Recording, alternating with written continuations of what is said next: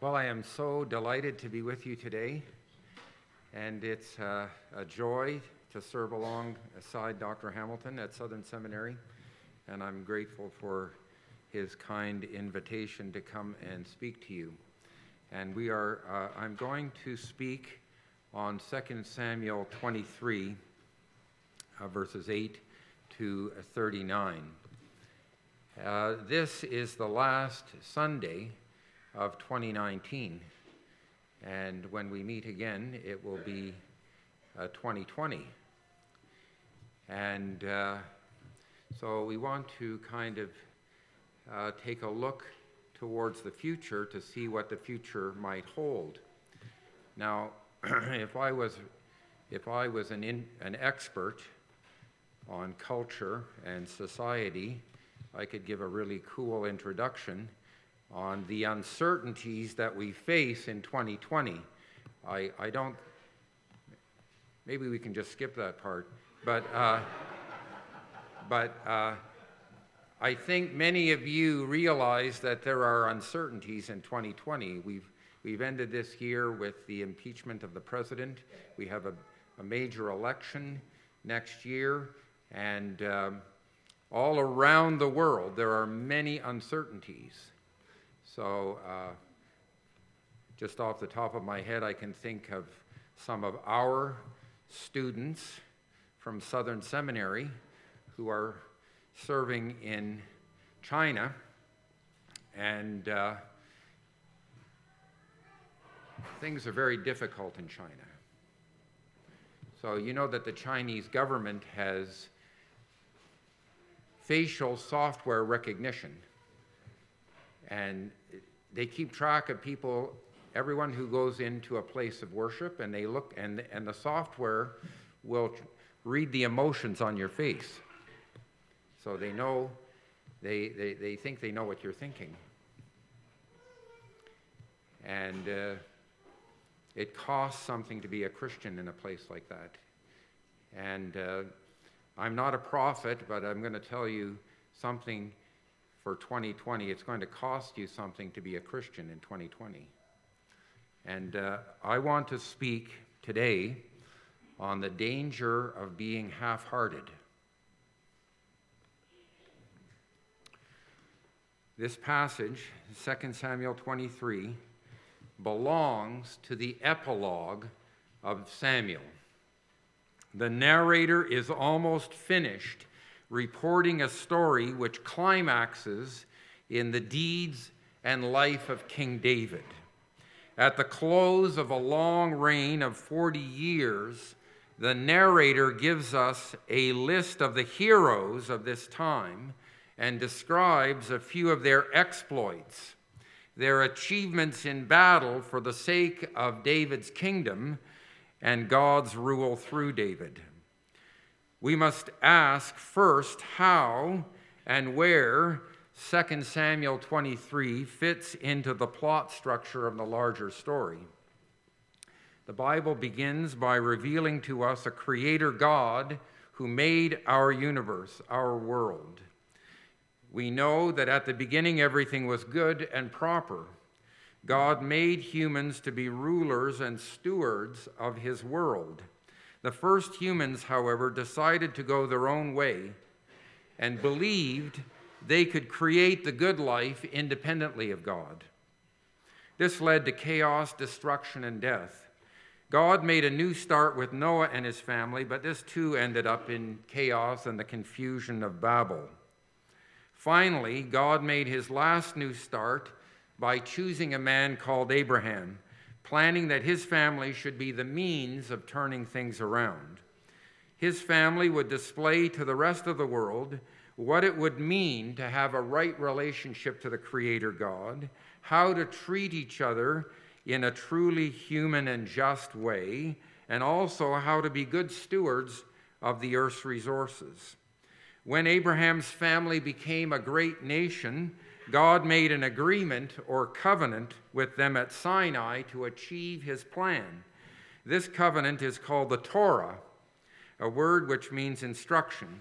It was his instruction to demonstrate to the world a right relationship to God and truly human ways of treating each other.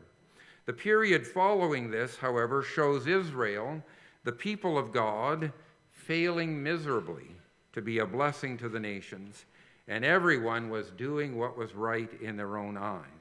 A bit like driving in Kentucky, the guidelines seemed to be in chaos and confusion. So God gave them a king to help administer and enforce the instruction and keep them on track in the covenant the people had made with God. The first king did not fulfill this role, so now God brought the man David into the picture.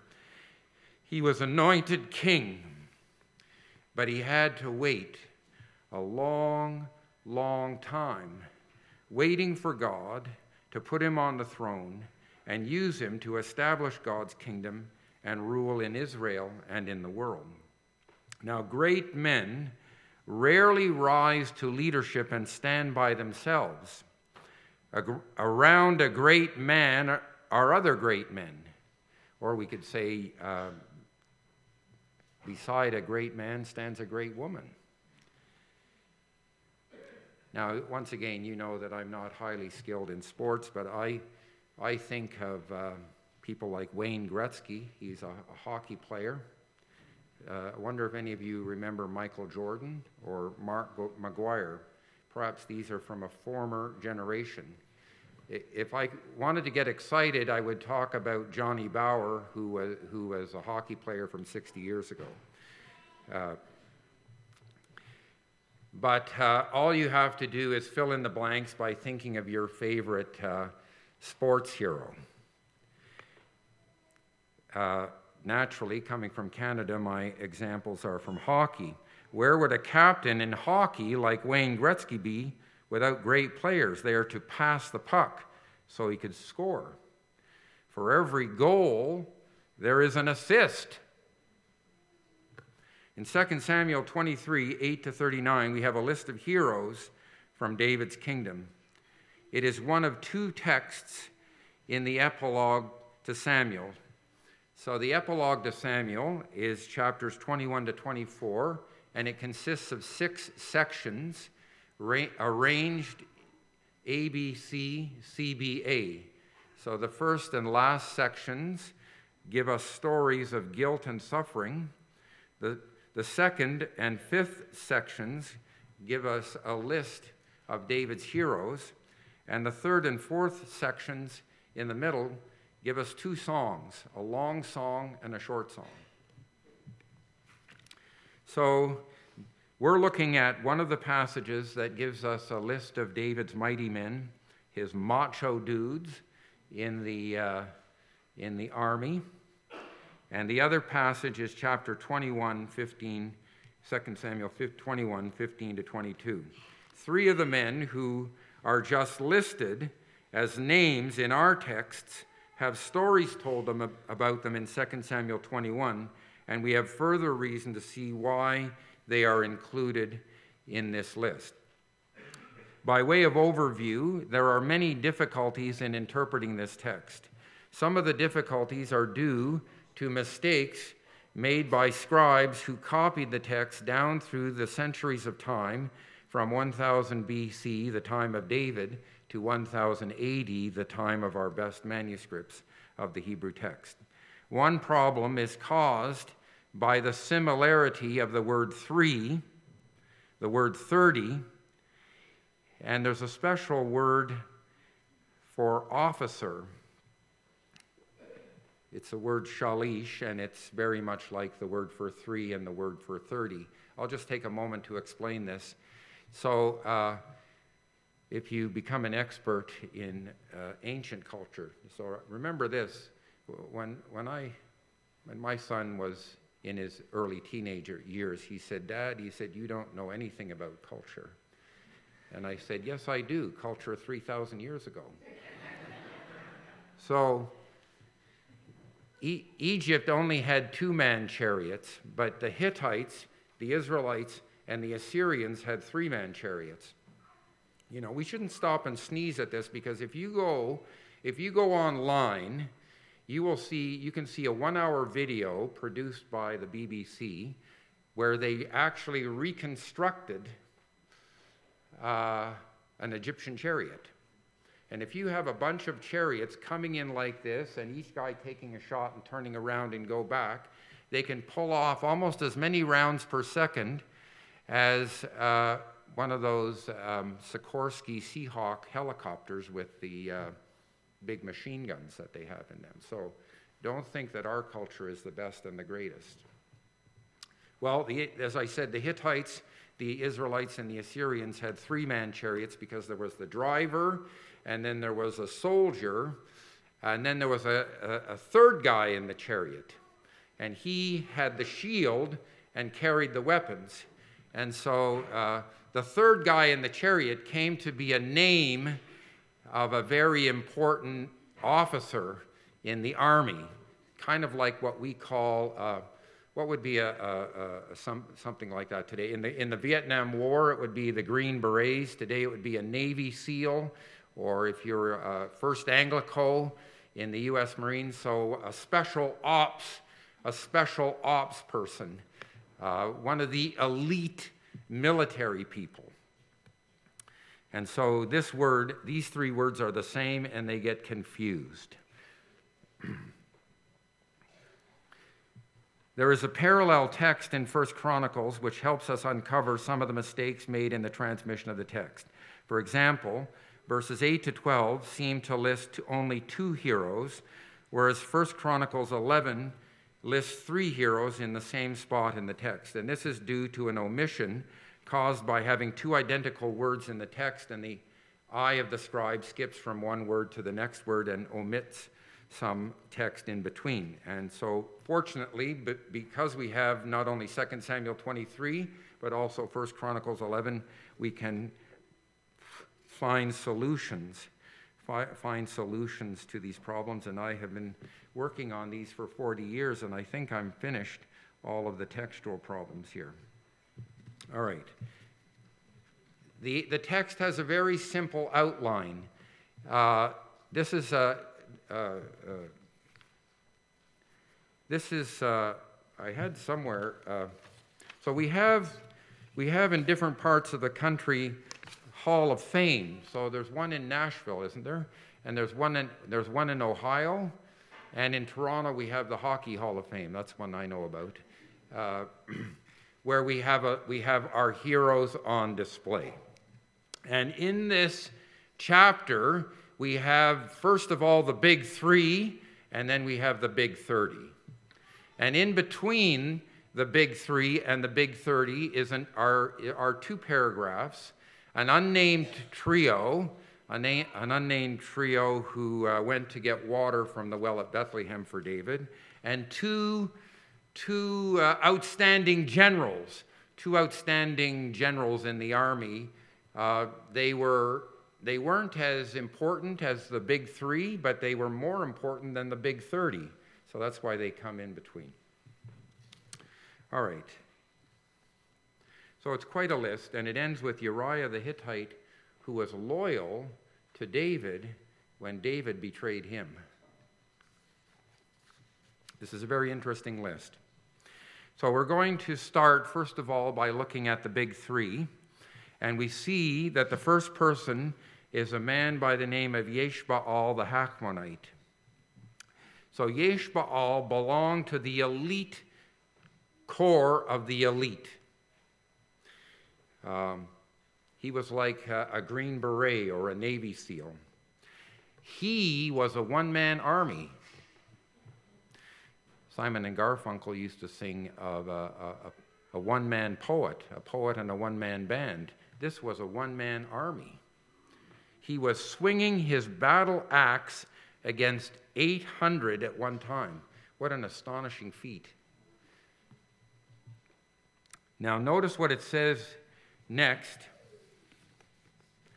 After him was Eleazar, the son of Dodo the Ahohite.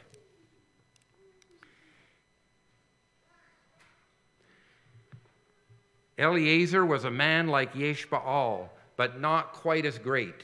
Did you notice the word after him? So this means, this doesn't mean after in space or after in time, it means after in rank. So we have a list of the heroes. And it would, they were wonderfully read today. How many have ever, uh, how many, uh, how many have never heard this passage read in, in, in church before? Okay. Now, how many thought it was boring? You can, you can be honest. but, if, but if you went, if you went to a schoolyard these children in the schoolyard would be giving the names of all the people on all the baseball teams, and they would know all the heroes, and they would have their cards, and they would know their ranks. You see that? So we don't, we don't mind the children doing that, but sometimes we mind, you know, reading a list of names like this.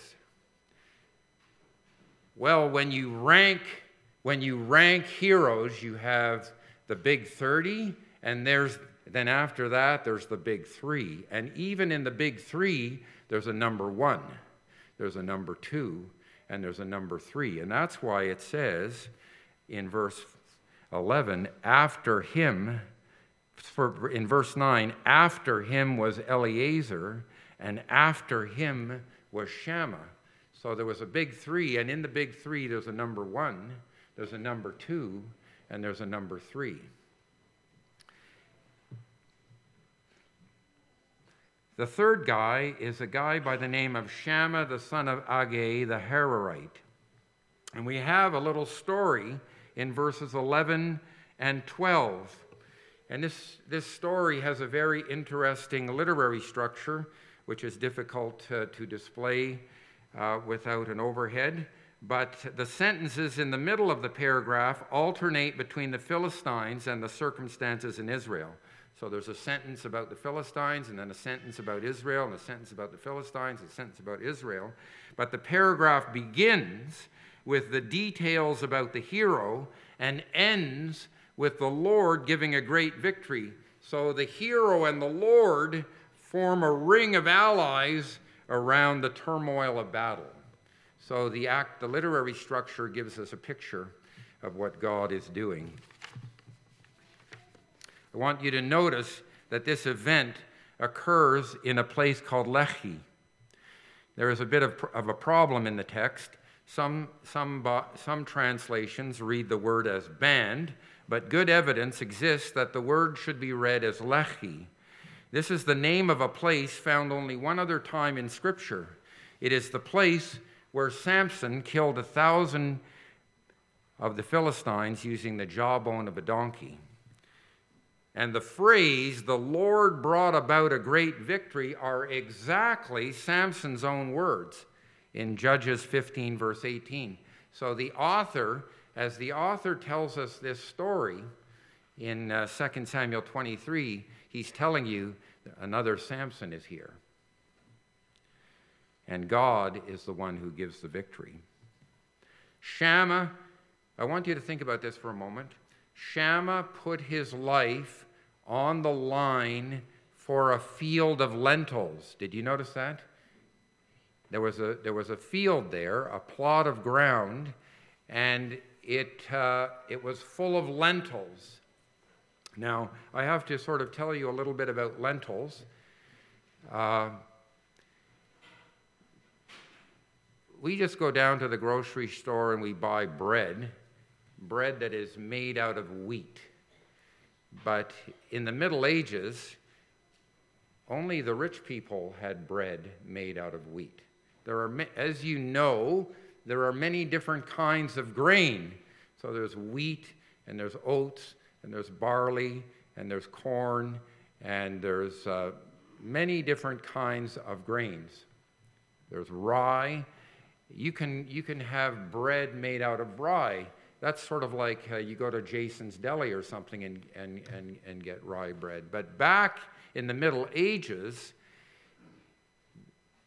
grains like rye didn't have as much nourishment in them as bread made out of wheat. Now, today, everybody eats bread made out of wheat, so everybody has the best. Well, when you list all of these different grains, the one that comes at the bottom is lentils. Lentils, in case you haven't realized it, maybe you go and have these at a restaurant, but lentils are the food of the poor, the people who can't afford wheat. So here's an interesting story. Why would a guy give his life for a field of lentils?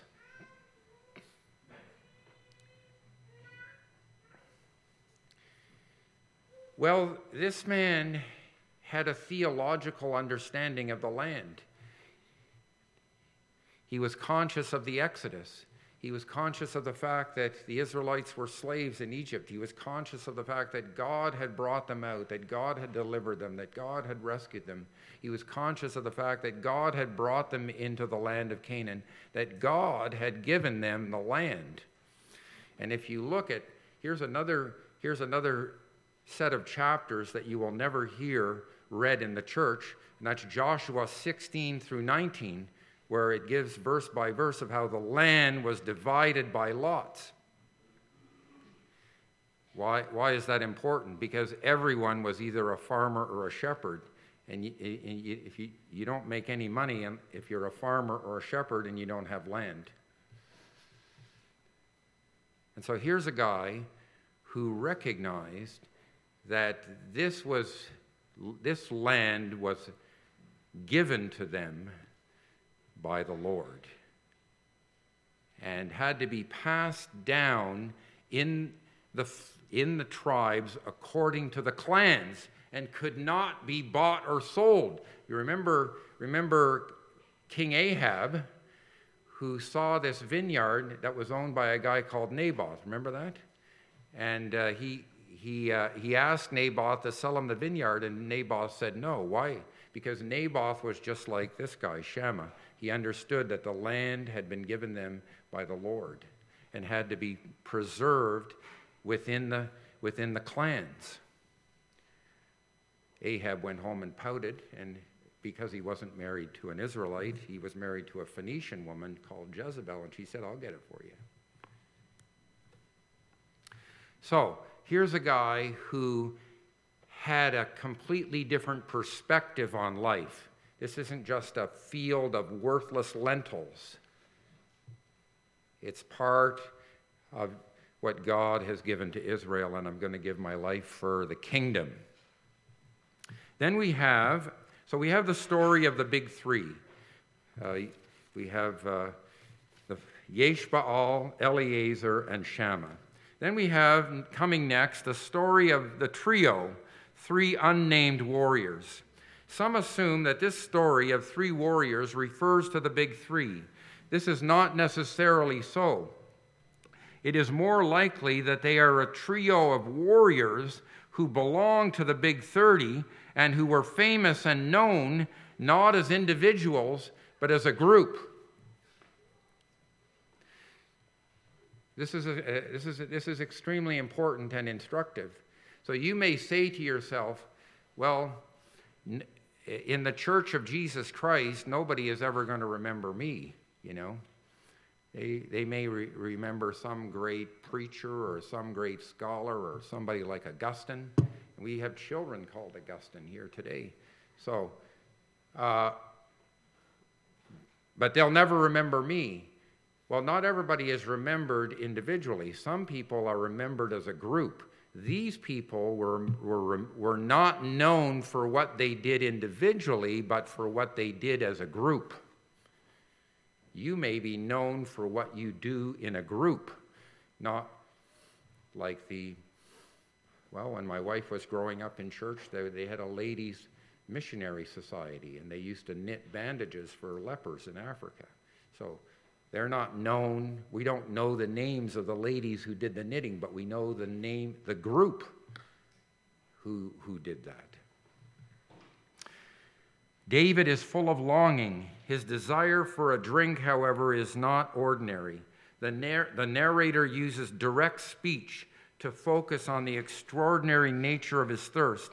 David is thinking of the cistern at the gate of his birthplace and cannot tear himself away from the idea. All of us know that the water it tastes differently in different places. and David remembers the taste of the water from his hometown. He is longing for the living water from the true spring. His men have grasped this, for now they are going to undertake something no ordinary mortal would dare to do. They are once again to pass through enemy lines and draw water from under the noses of yet more enemies. The devotion of David's men is seen in fulfilling merely a nostalgic wish and putting their lives on the line to do so. David, shocked by this, pours it out before Yahweh as a drink offering, as the blood of the men. This demonstrates not ingratitude, but a commitment in the face of his men's devotion not to put their lives at risk recklessly and to transfer their costly gift to Yahweh.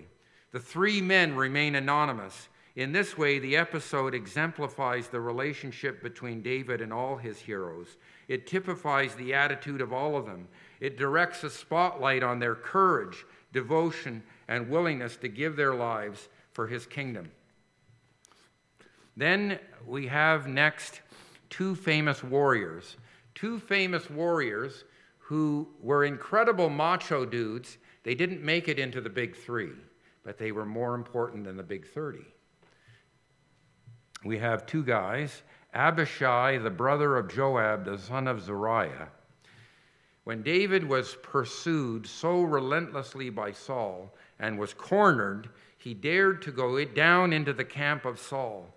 The only one who dared to go along with David was Abishai.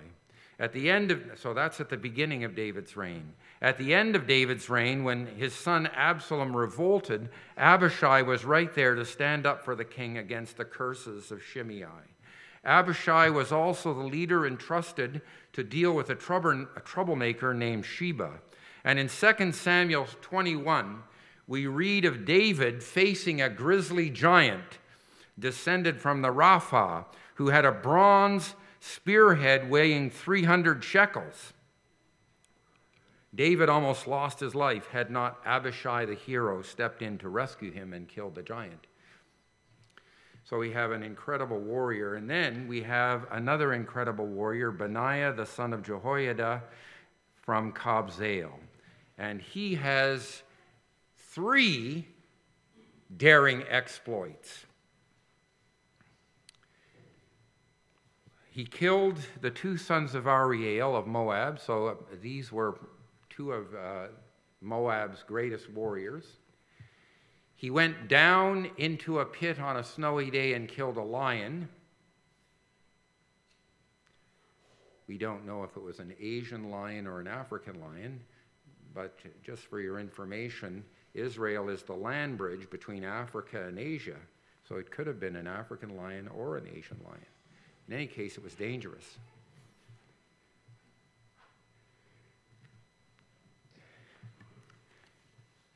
And he went against an Egyptian man who was a fierce looking opponent, and all he had in his hand was a club, and he went down against the guy. And sort of like in the movie Troy, where uh, you have Brad Pitt, he jumped up and grabbed the uh, spear out of his hand and killed his enemy. What this author doesn't tell you that you learn in 1 Chronicles 27 is that Benaiah, the son of Jehoiada, was a priest. In fact, he was the high priest. So you can do two jobs at once. Don't just say, well, I'm the high priest, you know, I have to stay home and look after the tabernacle. Finally, we have a list of the 30 heroes of David's battles. You will be glad to hear that I do not plan to describe in detail what is or is not known of each and every one of David's men in, in the, his Hall of Fame. Although in the playground or schoolyard, children and teenagers expect their audiences to be patient while they detail even longer lists of their sports heroes. Generally, each person has a name and an adjective which either gives the family or clan from which he comes or the name of the town or village from which they hail.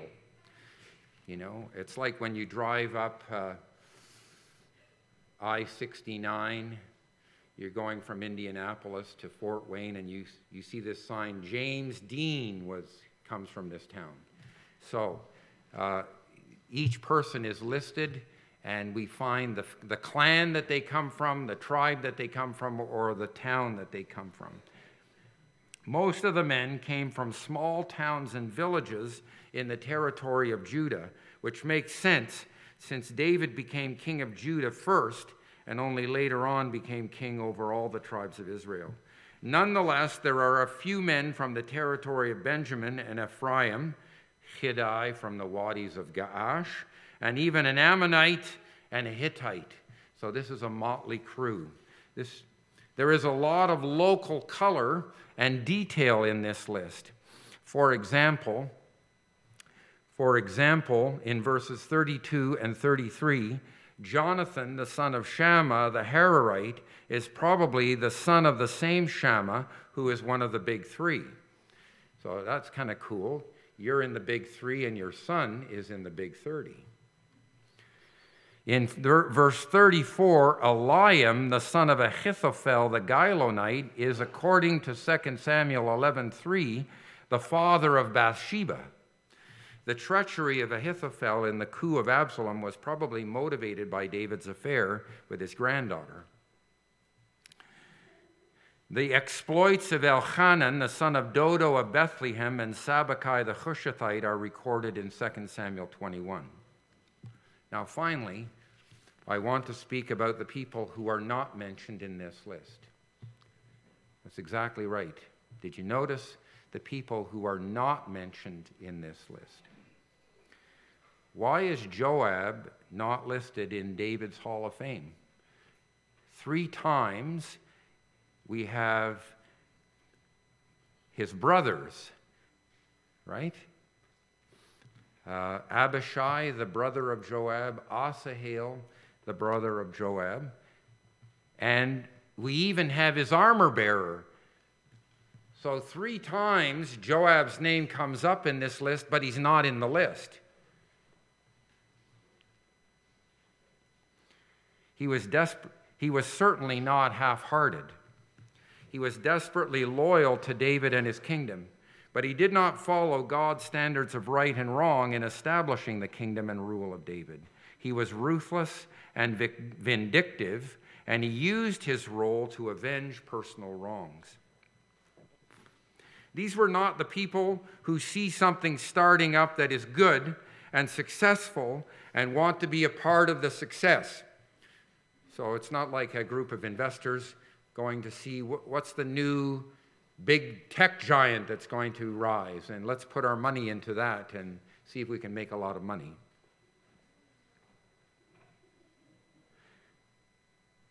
These are the people who believed in David's kingdom during the long years when David had been promised the kingdom but had to live as an outlaw pursued by Saul. This, these men were the men in, they, they were the, the, the band of 200, the band of 400, the band of 600, the ragtag lot that ran around the Judean desert believing in David's kingdom when there was nothing to show for it. And we are living in a certain, we are, li- we are living in a similar time here in 2020, coming up next week. The last of the family line of David is Jesus of Nazareth. Since he was raised to the power of an endless life, by his resurrection from the dead, he will rule forever. His kingdom has been inaugurated, but not consummated. These are the days when it does not really look like he is king or that his kingdom is the only one that will last. In fact, many people do not even recognize that he has a kingdom. The Christian church does not look like a success story at all.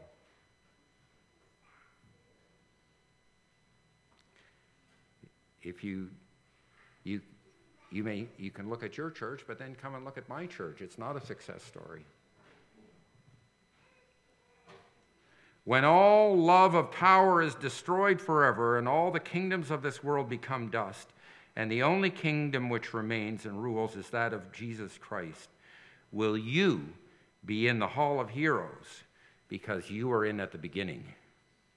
Not as an interested onlooker or participant who is trying to put insurance on several things with your eggs all in different baskets, but as one who gave 100%, who was nothing less than wholehearted. We have, uh, we're going to put up a picture here. Th- this is Microsoft in 1978.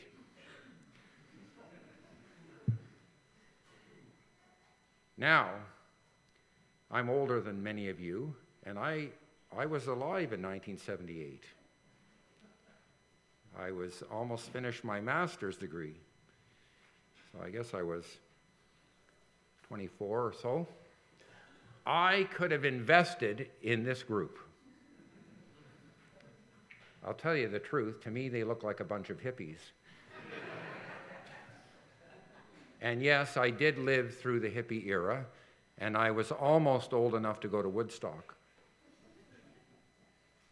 Should I have invested? Just think how rich I would be today, right? But this is your chance. This is your chance. This is what the church of Jesus Christ looks like to the world. And 2020, the danger of being half hearted, you have to put 100% in. Let's pray. Our Father and our God, we thank you for the Bible. We thank you for the scriptures. We thank you for the instruction that comes to us. We see that our situation is exactly like that of 2 Samuel 23. We are the ones who believe in the coming kingdom of our Lord and Savior Jesus Christ. And yet that kingdom has not has been inaugurated but not consummated. And there is a day coming when every knee will bow uh, the, the current president of China, the leaders of Google, everyone will fall before him. And we have the chance right now to be the ones who give our complete devotion to the establishing of his kingdom and his righteousness and his rule. Strengthen each one of us today in Jesus' name. Amen. Amen. Let's stand together.